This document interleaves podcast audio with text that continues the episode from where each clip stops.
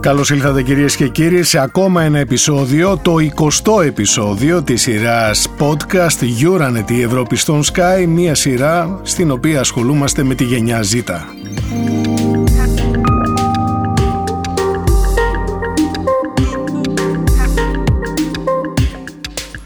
Και σήμερα θα αναφερθούμε σε μια καινοτομία που είναι πρώτων πυλών. Μιλάμε για το ψηφιακό ευρώ. Είναι μια απόφαση που έχει έρθει από την Ευρωπαϊκή Κεντρική Τράπεζα και η ίδια η επικεφαλής η Κριστίν Λαγκάρ το έχει θέσει ως προτεραιότητα και στηρίζει ένθερμα αυτό το εγχείρημα για το ψηφιακό ευρώ που όπως λέει η Ευρωπαϊκή Κεντρική Τράπεζα δεν πρόκειται να υποκαταστήσει το ευρώ έτσι όπως το ξέρουμε, τα χαρτονομίσματα, πλην όμως ε, θα είναι ακόμα ένα όπλο το οποίο θα έχει η Ευρωπαϊκή Κεντρική Τράπεζα και από την άλλη μια δυνατότητα που θα έχουμε όλοι εμείς το ψηφιακό ευρώ. Πάμε να συζητήσουμε για αυτό το θέμα με έναν άνθρωπο που γνωρίζει πολύ καλά τα ζητήματα αυτά. Είναι η συναδελφός μου από την εφημερίδα Καθημερινή, η Ευγενία Τζόρτζη. Ευγενία, γεια σου. Ξέρετε, γεια σου και από μένα. Σε τι συνίσταται αυτή η καινοτομία, το ψηφιακό ευρώ; Η καινοτομία του συνίσταται στο ότι όλοι εμείς και εγώ και εσύ και οι εμποροί θα μπορούν αντί να έχουμε στην τράπεζα ένα λογαριασμό που θα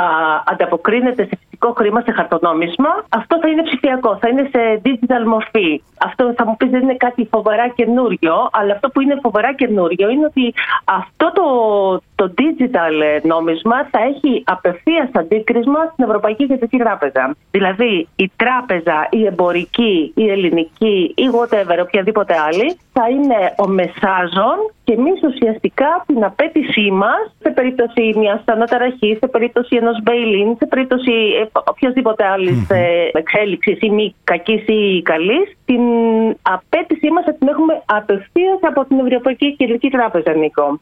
Αυτή είναι ουσιώδης διαφορά.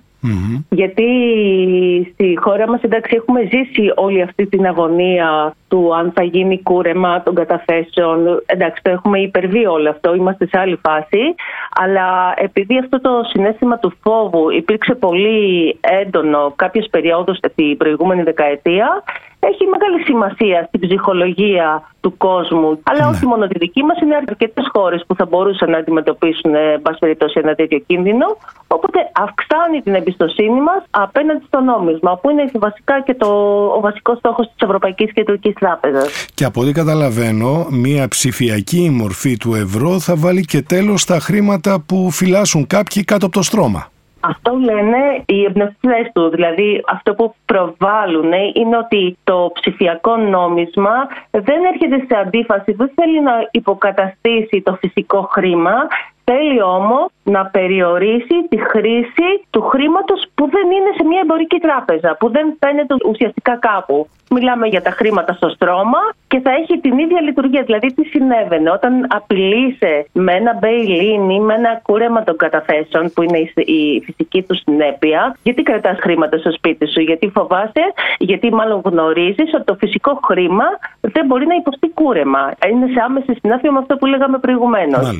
Όταν λοιπόν το ψηφιακό νόμισμα γίνει μέρος της πραγματικότητας που ζούμε, αυτό δεν θα υπόκειται σε κούρεμα, οπότε δεν θα έχεις λόγο, κατά από οποιασδήποτε συνθήκες ενδεχομένως, όχι όλες πάντα για να είμαστε ειλικρινείς, δεν θα έχεις λόγο να κρατάς χρήματα στο σπίτι σου υπό την απειλή ενός πιθανού κουρέματος. Είναι επίσης ε, το ψηφιακό ευρώ η απάντηση της Ευρωπαϊκής Κεντρικής Τράπεζας σε άλλες μορφές συναλλαγών έτσι όπως τις έχουμε δει, όπως είναι τα bitcoin για παράδειγμα που εξελίσσονται στο περιθώριο και εκτός ελέγχου θα έλεγα των κεντρικών τραπεζών.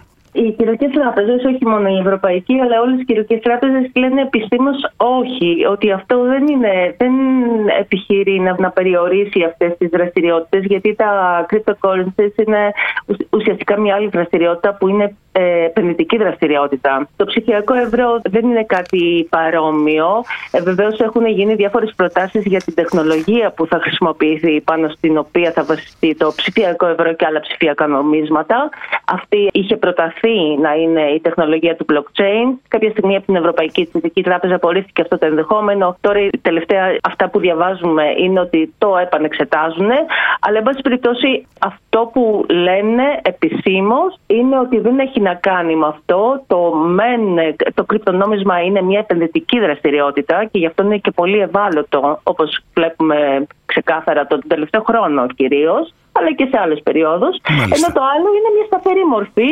Είναι το νόμισμα που δεν υπόκειται όχι μόνο σε bail-in, αλλά δεν υπόκειται σε σκαμπανεβάσματα επενδυτικού τύπου. Βεβαίως, πάντα στο συναλλαγματικό κίνδυνο, αλλά αυτός είναι ένας προφανής κίνδυνος που έχουν που όλα τα νομίσματα. Υπάρχει με οποιοδήποτε νόμισμα, ακριβώς.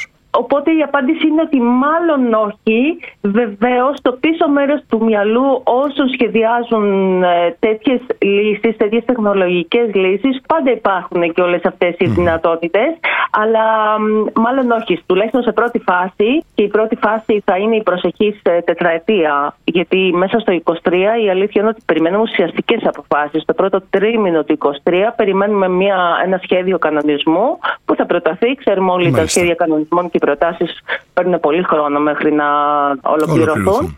Αλλά, εν πάση περιπτώσει, κάπου μέσα στον Οκτώβριο του 2023 λένε ότι οι συζητήσεις έχουν οριστικοποιηθεί για το χρονοδιάγραμμα που τοποθετείται φυσικά από το 24 και μετά, με μεταβατικές περιόδους, όπως έχει συμβεί περιπτώσει και στα άλλα ψηφιακά νομίσματα. Υπάρχει πιλωτική εφαρμογή και η αλήθεια είναι ότι επειδή οι κίνδυνοι για το χρηματοπιστωτικό σύστημα έχουν τονιστεί από πάρα πολλές πλευρές, κυρίως από τις εμπορικές τράπεζες, δηλαδή αν όλα αυτά τα χαρακτηριστικά της ασφάλειας, της αποφυγής ενός κινδύνου bail-in, της αυξημένης εμπιστοσύνης σε ένα ψηφιακό ευρωπαϊκό νόμισμα υπάρχουν εγγενείς, συνέβαινε με τις καταθέσεις μας στις εμπορικές τράπεζες. Δηλαδή, ποιος ο λόγος κάποιος να έχει μία κατάθεση σε μια εμπορική τράπεζα, αν θα μπορούσε να την έχει απευθείας στην Ευρωπαϊκή Κεντρική Τράπεζα. Όλη αυτή η συζήτηση είναι στο peak της, θα λέγαμε, και γι' αυτό υπάρχουν πολλές σκέψεις για το πώς θα λανσαριστεί το ψηφιακό Μία από αυτές είναι ουσιαστικά να εισαχθεί σε πρώτη φάση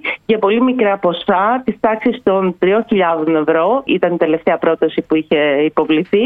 Και ουσιαστικά να μας εισάγει σε όλη αυτή την φιλοσοφία. Ακριβώς, να είναι μια και μεταβατική να φάση. χαμηλής αξίας συναλλαγών.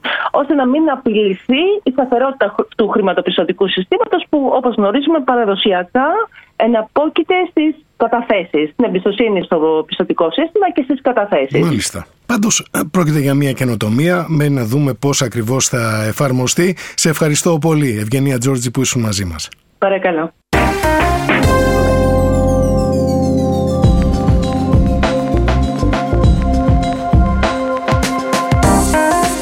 Κάπως έτσι φτάσαμε στο τέλος και του σημερινού 20ου επεισοδίου της σειράς podcast Euronet η Ευρώπη στον Sky.